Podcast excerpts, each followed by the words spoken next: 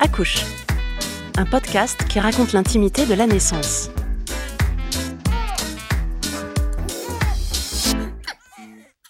Dans cet épisode, il est plus que jamais question d'humain. Lorsqu'une femme met son bébé au monde, elle vit une situation extrême.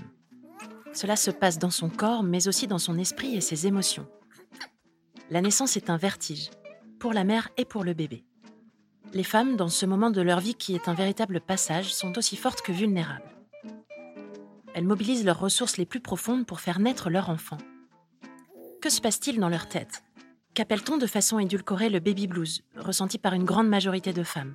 Et pourquoi parfois, quelque temps après la naissance du bébé, la détresse l'emporte-t-elle? La dépression postpartum est aujourd'hui encore un sujet tabou dont on parle peu et qu'on a parfois du mal à détecter. Le taux de femmes qui en souffrent en France est équivalent à celui des pays voisins. Il s'approche de 20%. Que peut-on faire pour ces femmes et comment agir surtout pour que ce chiffre diminue?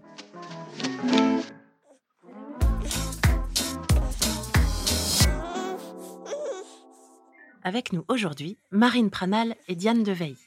Marine, vous avez 32 ans, vous êtes sage-femme depuis 2010. Vous avez fait vos études à Clermont-Ferrand et vous travaillez aujourd'hui au CHU où vous êtes attachée de recherche clinique depuis 2013. Vous venez d'achever votre thèse, lauréate de la bourse de recherche en maïotique de la Fondation Mustela en 2016. Cette thèse est consacrée à la dépression postpartum. Vous avez notamment étudié le lien entre survenue de la dépression et hémorragie du postpartum. Votre thèse aborde plusieurs points cruciaux.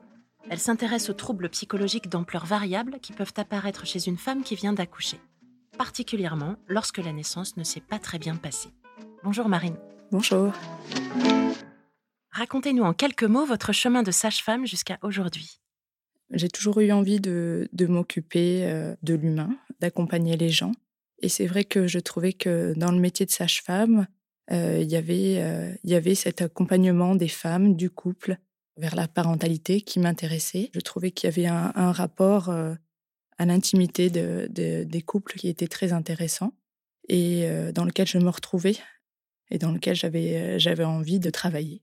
Vous consacrez une grande part de votre temps à la recherche. Pourquoi avoir choisi de travailler sur la dépression postpartum, un sujet dont on parle peu en France? Eh bien, c'est tout simplement lié au retour d'expérience des femmes Concrètement, on a eu des femmes qui venaient à la maternité pour accoucher de leur deuxième, troisième enfant et qui très clairement nous exprimaient bah, le fait qu'elles avaient rencontré durant cette période du post-accouchement, du postpartum, des difficultés sur le plan psychologique.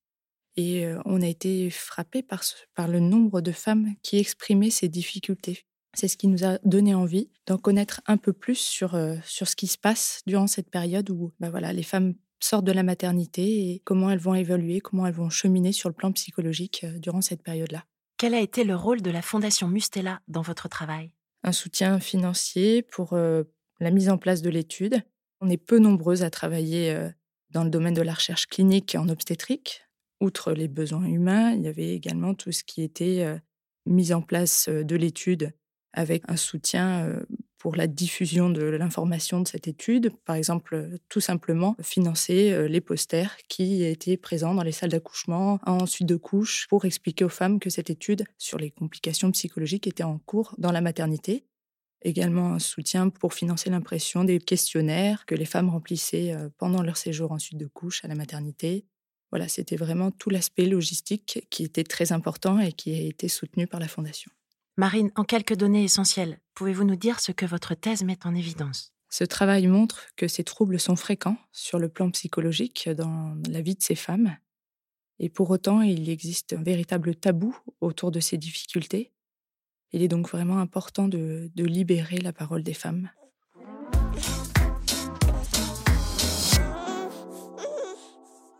À vos côtés aujourd'hui, Marine, Diane Deveille.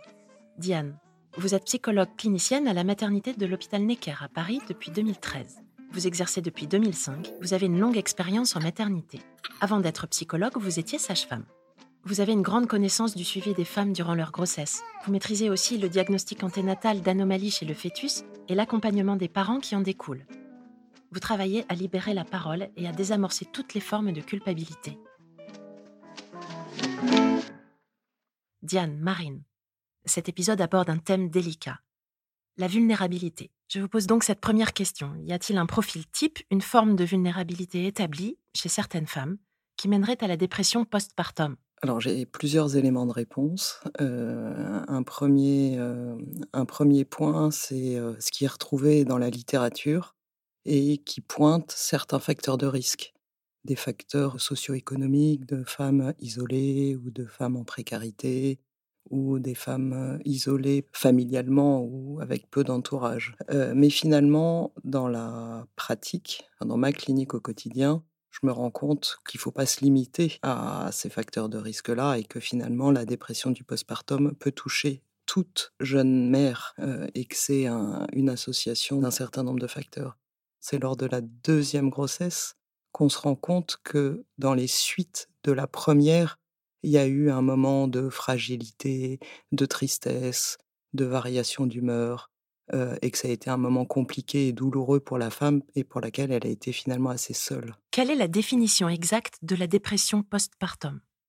Au sens psychiatrique du terme, c'est une variation de l'humeur avec une grande tristesse, une perte d'intérêt pour son activité extérieure, un manque d'entrain, voilà, et un repli sur soi, ça c'est la définition, j'ai envie de dire, dans la population générale. Et il faut que les symptômes durent au moins 15 jours, parce qu'on peut tous avoir par moments pas très envie de se lever, euh, être un petit peu euh, triste, mais ça j'ai envie de dire, c'est la vie. Euh, la dépression, au sens clinique, c'est pendant 15 jours une persistance de ces symptômes de repli sur soi, de baisse de l'humeur, etc. La particularité de la dépression du postpartum, c'est qu'elle survient justement dans les suites d'une naissance, avec un pic à deux mois, enfin entre six semaines et deux mois après l'accouchement, et un autre pic à neuf mois après l'accouchement. Et en gros, une dépression qui a lieu dans la première année de vie de l'enfant. Et ce qui est très particulier, c'est que comme c'est à distance de l'accouchement, le lien n'est pas forcément établi et les femmes sont plus seules à ces moments-là le conjoint a repris le travail, la famille est peut-être moins présente. Et, c'est ce qui fait aussi cette spécificité. Finalement, quel droit a-t-on d'être triste? Et souvent, moi, ce que je constate, hein, c'est des femmes qui, qui, luttent du coup beaucoup. En disant, bah voilà, cet enfant, je l'ai désiré, la grossesse s'est bien passée, je me dois d'être heureuse, je comprends pas pourquoi je suis pas heureuse, donc en fait, je suis heureuse. Quelle est la grande différence entre dépression du postpartum et baby blues dont on parle beaucoup plus volontiers? Ça va être quelque chose de transitoire, le baby blues, et qui va survenir dans un délai beaucoup plus proche de l'accouchement. On le décrit vers le deux ou troisième jour après l'accouchement. Il va y avoir voilà des pleurs, une tristesse chez la mère. Donc finalement des, similitudes dans ces signes, mais voilà ça va être quelque chose de beaucoup plus bref et plus proche de, l'accouchement. C'est effectivement le moment d'apparition le baby blues qui survient au troisième jour, alors que la dépression, c'est après 15 jours, donc après l'accouchement, et qu'il y en a un qui est physiologique, le baby blues, et l'autre qui est pathologique. Donc ça, c'est la différence notable. il est normal, j'ai envie de dire, de faire un baby blues, hein, puisque 80% des jeunes accouchés sont concernés, alors que la dépression du postpartum est pathologique et concerne entre 15 et 20% des jeunes accouchés. Donc c'est la grosse différence. Et je pense que le baby blues correspond à la naissance psychique, à la fin de la grossesse psychique. Il y a toujours un décalage entre ce qui se passe dans le corps et ce qui se passe dans la tête. Le moment de l'accouchement, le moment où le cordon est coupé, c'est la naissance, c'est le moment de la rencontre avec le bébé de la réalité. Sauf que dans la tête, il y a toujours un, décalage. Et le temps il faut bien deux, trois jours pour que les jeunes mères réalisent que finalement, ce, fœtus qui était dans leur ventre devient le bébé qu'elles ont dans les bras. Et que finalement, le moment du baby blues, c'est l'émotion, les émotions. Il y a vraiment un cocktail d'émotions, de tristesse, de joie, de, plein de choses qui correspond à la fin de la grossesse psychique. Et donc, c'est signe de, de bonne santé, en fait. Alors, est-ce que ça dure longtemps, une dépression du postpartum? Je ne pourrais pas répondre de façon exacte. C'est pas comme une grippe. entre le moment de la, prise en compte de la dépression, du début d'une prise en charge, donc traitement, suivi psy, accompagnement, euh, étayage autour, euh, il faut quand même euh, prendre en compte qu'il y a, oui, quelques semaines, voire quelques mois. Marine, vous avez particulièrement étudié le lien entre dépression du postpartum et hémorragie lors de la naissance. Alors en fait, on s'est intéressé à ces hémorragies du postpartum parce que c'est une des complications les plus fréquentes après un accouchement. Et on avait constaté, aussi bien au cours de l'événement, hein, au cours de cette hémorragie, eh ben, qu'il y avait intrusion dans la salle de naissance d'énormément de monde et que ça pouvait être un événement potentiellement bah, stressant pour la mère. Et elle verbalisait à ce moment-là des émotions qui pouvaient nous, nous faire penser que euh, ça, cet événement était mal vécu sur le plan psychologique. Donc on, sait, on, on, a cherché à savoir si ça pouvait avoir un, ces hémorragies pouvaient avoir un impact sur le psychologique. Comment réagissez-vous précisément lorsqu'une femme verbalise les émotions qu'elle peut ressentir dans le moment que vous venez de décrire? Ça passe par plusieurs étapes, beaucoup de communication, bien sûr, avec la femme, pour cerner au mieux où sont ses difficultés. Et surtout, on travaille avec une psychologue dans notre service qui vient voir les mamans, qui exprime clairement le besoin de communiquer autour de cet événement, ou même que l'équipe sent en difficulté. Et comme vous le disiez, parfois elles, ont une appréhension à demander de l'aide aussi sur le plan, sur le plan psychologique, hein, puisqu'on est très souvent sur tout ce qui est somatique. Et du coup, bah, on essaye de travailler en collaboration avec la psychologue pour proposer cette aide aussi pour ces femmes. Justement, à quel moment intervient la psychologue? Alors, dans ces situations que moi je qualifierais de traumatiques, traumatiques à la fois dans un registre physique, mais aussi psychique, la psychologue intervient après, dans l'après-coup. C'est-à-dire que, évidemment, en salle de naissance, ce sont les sages-femmes qui sont là, les médecins, enfin toute l'équipe soignante. C'est après coup, quand la maman revient dans sa chambre ensuite de couche, que là, elle sera vue. Et de toute façon, un événement traumatique entraîne, dans un premier temps, un peu une sidération au niveau de la pensée. Et ce n'est pas au moment même de l'événement traumatique, bien souvent, que la femme pourra avoir besoin d'en parler ou, d'exprimer ce qu'elle ce qu'elle reçoit, mais bien dans l'après-coup. Et dans la mesure du possible, s'il peut y avoir un, accompagnement un peu dans la durée, un peu un suivi qui peut se mettre en place, c'est précieux pour que justement la tonalité traumatique s'atténue. Marine, dans un tel cas de figure, qui tire la sonnette d'alarme en premier lieu? À la maternité La femme qui vient d'accoucher ou la sage-femme qui s'aperçoit que quelque chose va mal? Bien souvent, par expérience, les sages-femmes se rendent compte quand il y a un malaise, quand il y a quelque chose qui n'a pas l'air d'aller chez les, chez les mamans. Et encore une fois, voilà, les, femmes, des fois, ne vont pas encore le verbaliser, qu'il y a quelque chose voilà, qui, ne va pas très bien. Je dirais que c'est un, un, petit peu des deux.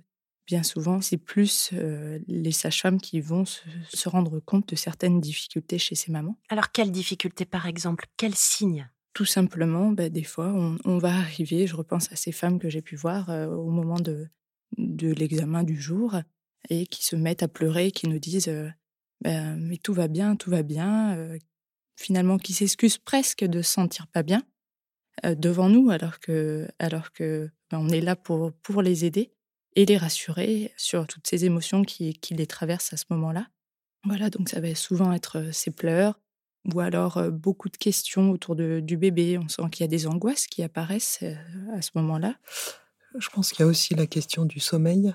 Alors en maternité, c'est assez courant de pas beaucoup dormir parce que voilà, le bébé a besoin d'être allaité.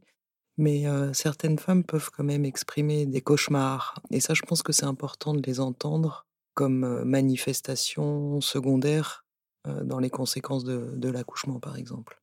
Je trouve d'une manière générale hein, que les sages-femmes ont une vraie finesse et une vraie sensibilité dans l'écoute et dans, le discernement de ce qui a pu être traumatique pour les femmes, notamment en leur demandant d'une façon un petit peu générale comment elles ont vécu leur accouchement.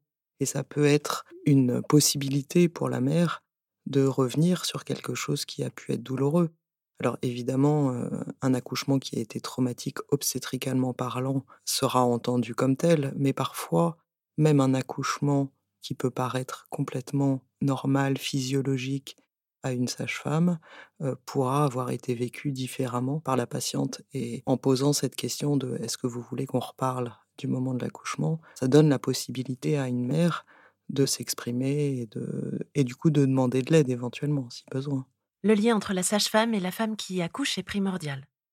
Comment faire pour que ce lien ne se rompe pas tout de suite? Eh bien, il y a des sages-femmes qui sont installées en libéral. Il y a de plus en plus de sages-femmes qui viennent au domicile des mamans. Donc le lien continue comme ça. Et d'ailleurs, bien souvent, voilà, les, les sages-femmes à domicile ont un compte-rendu de savoir comment ça s'est passé, le séjour à la maternité, voilà, pour avoir une certaine continuité dans les soins.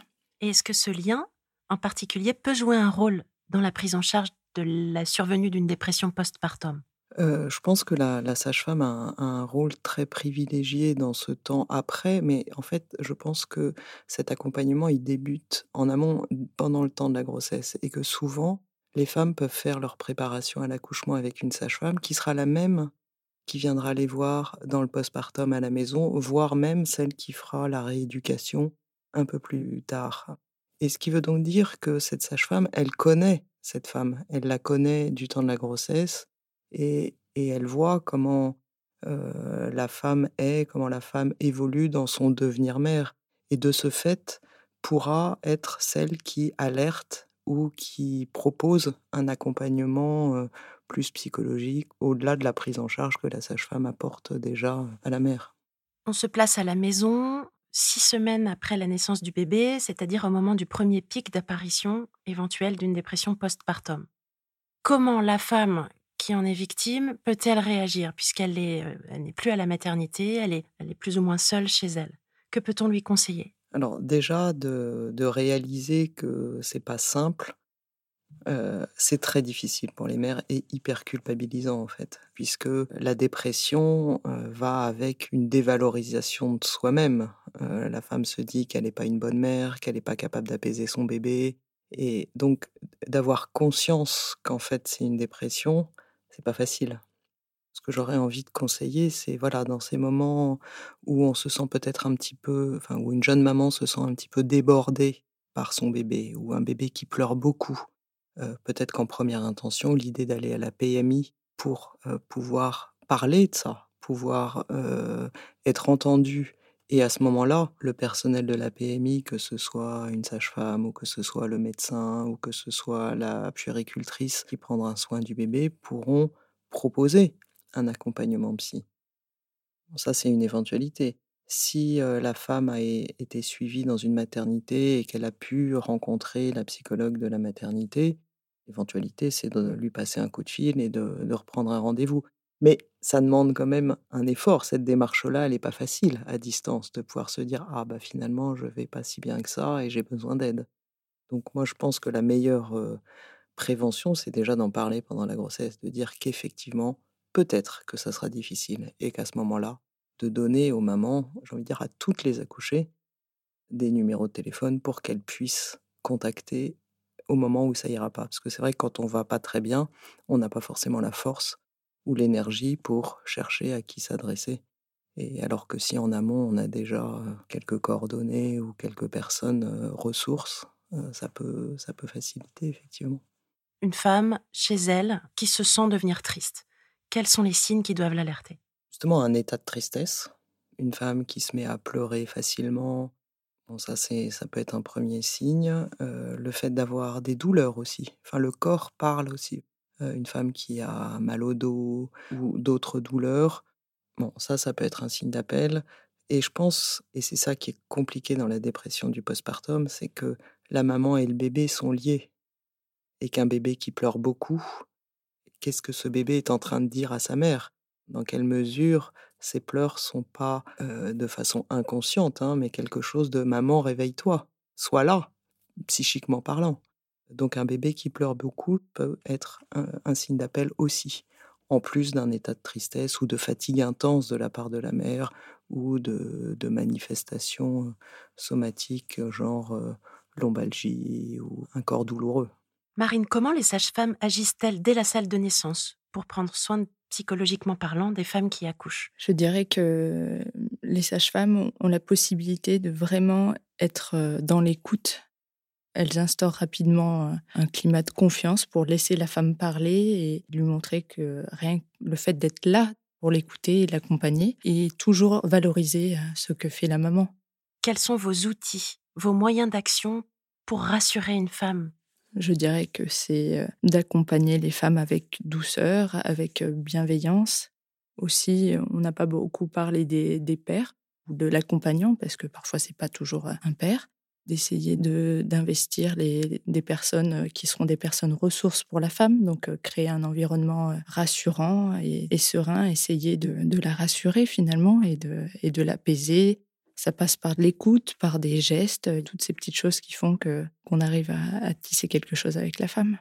Est-ce que vous utilisez aussi la respiration, peut-être euh, des techniques de sophrologie? De plus en plus. On se tourne de plus en plus vers tous ces éléments. On est d'ailleurs euh, plusieurs sages-femmes à se former sur l'hypnose, parce qu'on se rend compte que c'est peut-être des moyens d'accompagner les femmes, des moyens assez faciles finalement et efficaces pour, pour les femmes. Alors comment est-ce qu'on la soigne, la dépression du postpartum aujourd'hui? Je pense qu'un premier élément important, c'est de la reconnaître déjà. Et de pouvoir dire à une maman que oui, tout ce qu'elle vient de traverser n'est pas sans retentissement. Et c'est vrai que c'est très compliqué, il y a quand même une image d'épinal autour de la grossesse, autour de la naissance. Personnellement, je, je, pense que la grossesse et particulièrement le moment de la naissance, c'est un peu la traversée d'un cyclone avec un tas de bouleversements déjà au niveau du corps, ce corps qui est traversé, et puis un bouleversement aussi psychique. Quand on devient maman pour la première fois, mais aussi lors des grossesses suivantes, on revit un certain nombre d'étapes de son passé, on réinterroge les liens à ses propres parents pour soi-même devenir parent. Enfin, donc tous les repères préexistants sont bouleversés. Donc il y a un temps nécessaire où on a besoin de pouvoir observer le nouveau paysage. Une, femme qui devient mère pour la première fois reste fille de sa mère, certes, mais devient mère de son enfant. Donc la, la mère prend une autre position. Donc il y a toutes ces questions d'ajustement, de place qui se modifient. Même chose, le père reste et le conjoint, mais devient père. Il devient père dans les yeux de la mère en regardant l'enfant. Tout ça pour dire que il y, a, tout un remaniement des places. Faut-il avoir peur d'une dépression postpartum? Je dirais que non, puisque maintenant on, a les moyens d'accompagner ces femmes au même titre qu'une autre pathologie, qu'une autre maladie. Il faut en avoir conscience, le fait de savoir que ça existe, ne pas hésiter à en parler et s'orienter vers des professionnels capables de d'accompagner et d'aider ces femmes. Donc, savoir qu'il y a des moyens de, d'en sortir. Diane, quelles solutions concrètes s'offrent à une femme qui souffre de dépression postpartum? À partir du moment où la femme s'autorise à, ressentir qu'elle va pas bien, elle va pouvoir faire la démarche euh, d'aller à la rencontre de professionnels. Et là, aux professionnels de mettre en place un suivi psychologique d'une part, et ça je pense que c'est vraiment important. Je pense qu'il existe aussi des, groupes de soutien à la parentalité, alors des PMI plus centrés accompagnement psychologique, où des mères peuvent venir avec leur bébé, passer un, moment et être soutenues dans cette maternalité, dans, dans, les soins au bébé. Et ça, l'effet du groupe peut avoir aussi un effet très réconfortant. Parce qu'un des éléments qui conduit à la dépression, c'est l'isolement. L'isolement social, mais aussi l'isolement, on peut parfois être très entouré, mais se sentir très seul dans sa tête. Et donc, je pense que l'existence de, ces groupes peut avoir un effet très bénéfique pour les mamans. Peut-on faire un inventaire des types de suivi qui existent Peut-être avec qui Des psychologues en ville ou à la maternité dans laquelle la femme a accouché? Comment ça se passe concrètement? Les femmes peuvent se faire suivre en ville. Et il y a des CMP qui peuvent aussi, donc des centres médico-psychologiques, qui peuvent proposer des suivis et un accompagnement. Et il existe également donc ces unités plus centrées sur toute petite enfance en, en, périnatalité, mais au niveau sur un versant psy, des groupes ou des suivis individuels d'ailleurs pour les patientes. Diane, comment peut-on développer la collaboration entre les personnels? Des suites de couches, ceux de l'obstétrique, les psychologues, peut-être les psychiatres aussi en maternité? À l'heure actuelle, il y a déjà une collaboration qui existe hein, avec des staffs, c'est-à-dire des réunions d'équipe, des staffs médicaux, psychosociaux, communément appelés staff MPS, qui permettent que se rencontrent ces différents professionnels, les professionnels du corps et les professionnels du psychisme. Et donc, pendant la grossesse, certaines situations sont évoquées au cours de ces réunions. Les femmes sont bien sûr informées de cette réflexion hein, autour de, leur situation. Et de, ces réunions découlent des propositions en anticipation, parce que je pense qu'il y a, et ça c'est un point qui me semble important, c'est qu'un certain nombre de choses peuvent être anticipées dès l'anténatal. Et qu'une femme enceinte qu'on sait seule, avec un entourage peu présent ou inexistant, parfois une précarité sociale ou psychique, il y a possibilité d'anticiper et de prévoir le postpartum, le postpartum même à, moyen terme. Peuvent se mettre en place pour certaines femmes hein, une hospitalisation en, unité mère-enfant. ce sont des lieux d'hospitalisation où ces mères vont être accompagnées et soutenues dans la mise en route des liens avec le bébé pour des patientes qui sont fragiles ou déprimées ou voilà pour une problématique particulière. Et donc ça, ça s'anticipe en anténatal parce qu'évidemment, il n'y a pas forcément toujours autant de place qu'on le souhaiterait, mais c'est des possibilités. Il y a des, des, centres maternels également qui existent, qui sont des lieux où les femmes dans le postpartum sont accueillies et accompagnées, soutenues dans le lien avec ce bébé.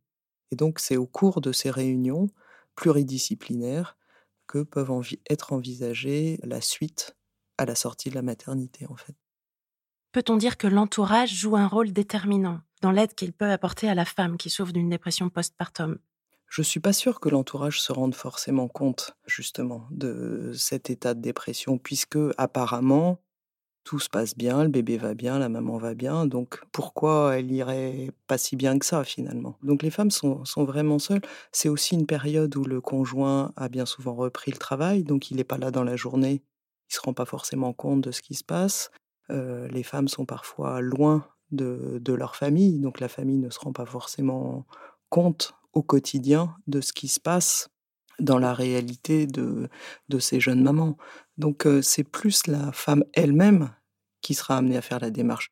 Ou alors la sage-femme qui fait la rééducation du périnée notamment, qui dira, tiens, vous avez l'air fatigué ou vous avez l'air triste, ou est-ce que, voilà, qui va être le, le déclencheur pour la proposition d'un suivi?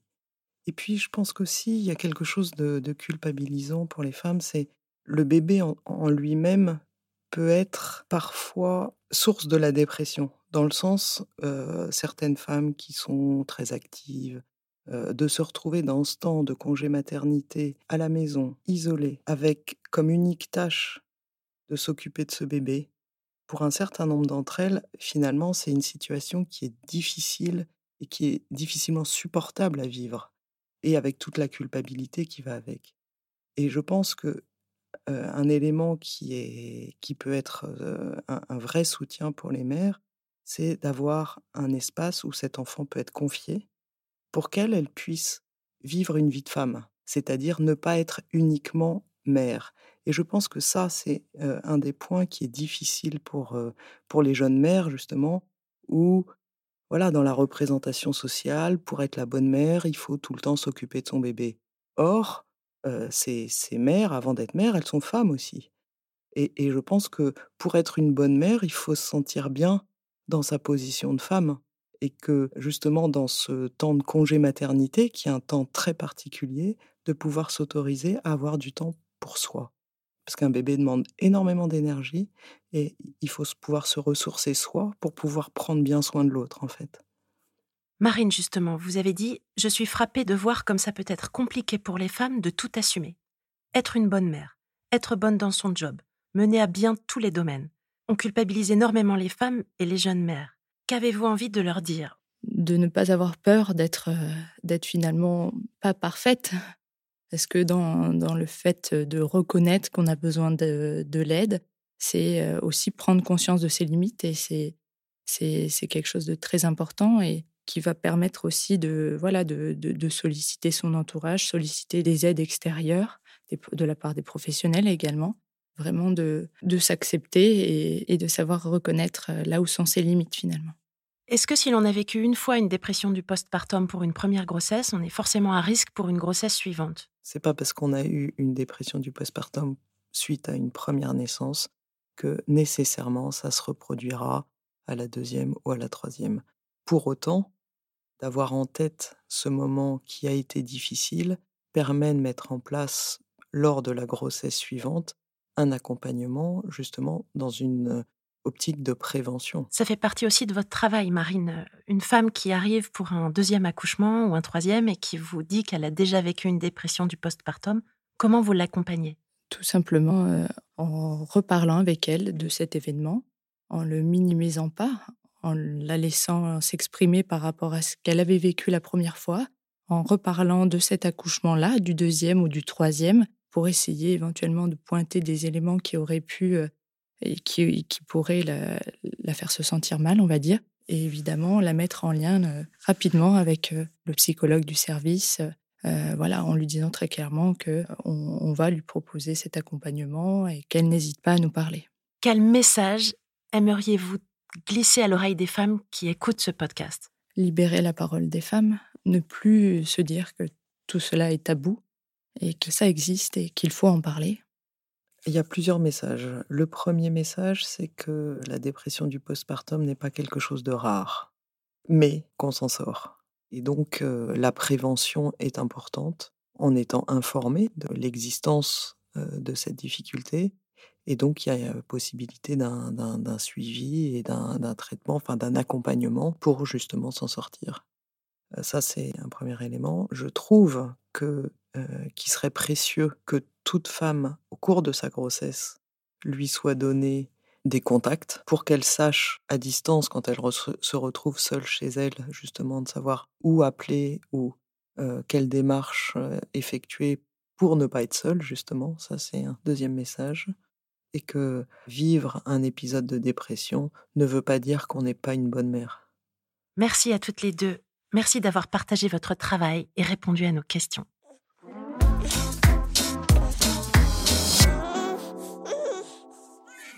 Ainsi s'achève cet épisode d'Accouche, un podcast de la Fondation Mustela. Comme dans la vie, la salle de naissance reste ouverte 24 heures sur 24 et 7 jours sur 7. Il vous suffit de pousser la porte de l'épisode suivant pour continuer l'aventure.